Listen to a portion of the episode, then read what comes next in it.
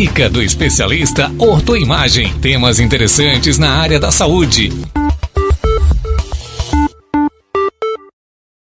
Olá, seja bem-vindo ao Dica do Especialista.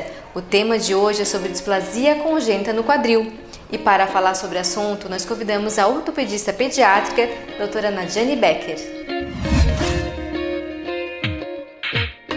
Olá, doutora Nadiane, seja bem-vinda mais uma vez aqui na Dica do Especialista. Olá, muito obrigada. Gostaria de agradecer mais uma vez pela oportunidade e pelo convite. Espero que esse vídeo seja bem útil a todos que vão assistir a gente.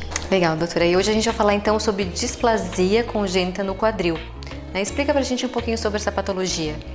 A displasia congênita do quadril, ela acomete as, cri as crianças, né? Ela é uma displasia que ocorre na articulação do quadril, ou seja, uma má formação ali naquele local, que ocorre durante a formação da criança na gestação. Tá? Ela comete em torno de uma criança a cada mil nascidos vivos, sendo mais comum em meninas. E tem alguma causa específica dentro da gestação? Ela não tem uma causa específica, não tem nada que a gente consiga ter comprovado que seja uma causa definitiva, mas a gente sabe que tem vários fatores de risco. Dentre eles é ser o primeiro filho, a idade materna baixa, ou seja, quanto mais jovem a mãe, mais chance tem de acontecer, sexo feminino, é, pacientes dos, é, da raça branca, Quanto maior o bebê ao nascimento, também tem mais chance. E também naquelas pacientes que perderam líquido durante a gestação, ou seja, que tem oligodrâmino durante a gestação. E um dos fatores principais também que a gente é, sabe que está associado é quando a criança ela fica a maior parte da gestação, principalmente nos últimos meses, em apresentação pélvica, ou seja, a criança está sentada dentro do útero da mãe. Nossa, e doutora, olha só, é questão de sintoma. Como é que o pai e a mãe conseguem identificar se não fez ultrassom durante a gestação, consegue identificar que está é, com essa lesão? Geralmente, o diagnóstico ele já é feito mais cedo. Hoje em dia, cada vez mais, porque a gente tem tido vários treinamentos, tanto com a ortopedia quanto o pessoal da pediatria. Então, assim, a criança ela nasce e é feito um exame na hora do nascimento. O recém-nascido ele é examinado pelo pediatra, que faz os testes no quadril, já tem a suspeita e pede o ultrassom. Essa é a, é a regra tá? Mas tem aqueles diagnósticos que realmente não são feitos no momento certo e acabam chegando pra gente mais tarde. O que que acontece? Essa criança ela vai começar a andar e a mãe vai notar que uma perninha tá mais curta do que a outra, ou então que a criança anda com a perninha meio aberta, parece que faz uma marchinha meio estranha, ou que ela manca muito, isso pode estar associado. Mas hoje em dia a gente tem visto cada vez menos. É bem mais comum que a criança chegue para a gente já nos primeiros dias de vida com a suspeita do diagnóstico ou até mesmo com o diagnóstico já feito com o ultrassom pedido. Para chegar no diagnóstico, o exame é, que é solicitado é só ultrassom ou tem mais algum outro tipo de exame? No início, é, o principal é o exame físico que é feito, aí a suspeita e depois o ultrassom, tá? Porque o ultrassom e não raio-x? Muita gente fica nessa dúvida porque a, a maior parte dos ossinhos da criança ainda é cartilagem. Então, o quadril, a parte proximal ali do fêmur e o acetábulo, ele ainda é cartilagem. Então, não aparece no raio-x para a gente conseguir ver se está bem reduzido ou não. Por isso, o ultrassom. A parte ali proximal ela vai se ossificar, vai começar a aparecer no raio-x, a gente sabe em torno de 4 a seis meses, geralmente um pouquinho antes nas meninas e um pouquinho depois nos meninos. Por isso que a gente não faz o raio-x, porque não tem é, validade nenhuma para esse tipo de patologia. Tem que ser o ultrassom. E depois, é, tendo o diagnóstico em mãos, como é que a doutora faz o tratamento? Então, o tratamento, hoje a gente sabe que se a criança chegar cedo para a gente com um diagnóstico e for um quadril é, relativamente tranquilo de tratar, se a displasia não for tão grande, a gente consegue fazer o tratamento sem cirurgia. A gente usa um suspensório, que é chamado suspensório de Pavlik. É como se fosse um coletezinho, um suspensório que mantém a perna da criança bem fletida, o quadril bem, bem fletido e bem abertinha.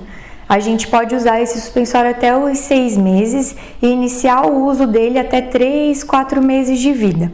Depois disso, se a criança chega mais tarde ou então tem a falha no tratamento, Aí a gente tem que fazer uma redução do quadril, colocar ele no lugar no centro cirúrgico, associado a uma cirurgiazinha pequena só em parte de tendão na virilha e colocar um gesso. Se mesmo assim não for, é, não tiver sucesso o tratamento, existem outras formas que daí são cirúrgicas mesmo. Tem cirurgia só de partes moles, que a gente chama, que é só de tendão e cápsula, que hoje em dia a gente sabe que dá para fazer, que a gente chama de via anteromedial, que são cirurgias menores em crianças menores, para a gente tentar remodelar esse quadril e até mesmo naquelas crianças mais velhas que ali após um ano ou chegaram já tardiamente ou não teve sucesso no tratamento anterior, a gente tem que fazer uma cirurgia óssea, que daí a gente tem que reduzir o quadril, geralmente mudar a direção do acetábulo e às vezes tem que até mudar o formatinho ali na região do fêmur, encurtar o fêmur e às vezes até mudar o formato dele. E doutora, qual o tempo de reabilitação? De depois da cirurgia óssea. Isso. Geralmente eles ficam é, imobilizados em gesso, tá? Quando se faz a cirurgia óssea, em torno de seis semanas. Quando é somente o gesso ali inicial, que a gente só faz uma pequena liberação do tendão na virilha, é em torno, é, no mínimo dois meses a três meses de gesso. Aí depois a gente tem que esperar a criança mobilizar bem o quadril. É difícil, criança, a gente tem que encaminhar para fisioterapia, tá? Geralmente eles voltam a mexer sozinhos, mas se é uma criança que já está caminhando, isso pode atrasar um pouquinho. Ela pode voltar a não caminhar e ter que aprender a andar de novo e tudo mais. E doutora, só para a gente encerrar então aqui a dica do especialista, depois que fez todo esse procedimento, a criança está começando a andar ali, já está se movimentando, quando se tornar adulto, tem uma vida normal? Conta um pouquinho, pra gente. Se o tratamento for dentro do esperado e conseguir reduzir esse quadril dentro de um tempo que seja suficiente para ter uma remodelação e esse quadril se formar de uma forma normal, ela vai ter uma vida normal. Se ficar alguma, é, algum defeito, alguma deformidade residual nesse quadril, pode ser que seja um adulto que vai ter uma artrose mais precoce. Por exemplo, se o adulto fosse ter uma artrose no quadril lá com 70 anos, ele pode vir a ter com 40, pode ser um apresentar um encurtamento ali naquele membro, apresentar uma claudicação, ou seja, a pessoa fica com uma perna mais curta do que a outra, acaba mancando um pouco mais, ou uma restrição de movimento, pode apresentar. Pode ir bem, mas pode ir mal também. E o que, a, qual é a dica que a doutora dá então para os pais, né, que observaram é, essa, esse andar diferente do filho? Só para gente. Sempre procurar um especialista ou um pediatra ou até mesmo um ortopedista pediátrico ou se não tiver na cidade, até mesmo um ortopedista geral para passar por uma avaliação, ver se é só o jeito mesmo da criança de andar, se tem alguma outra coisa associada ou se pode ter, se às vezes apresentou todos esses fatores de riscos que eu falei e às vezes não foi bem acompanhado no início para ver se não tem alguma outra coisa associada, uma luxação de quadril ou até mesmo outra doença. Então fica a dica aí para os pais, né? Observem seus filhos, se precisar, procurem um especialista. Quero agradecer mais uma vez então a participação da doutora aqui. Eu que agradeço. Você ouviu a dica do especialista Ortoimagem. Acompanhe a Ortoimagem nas plataformas digitais.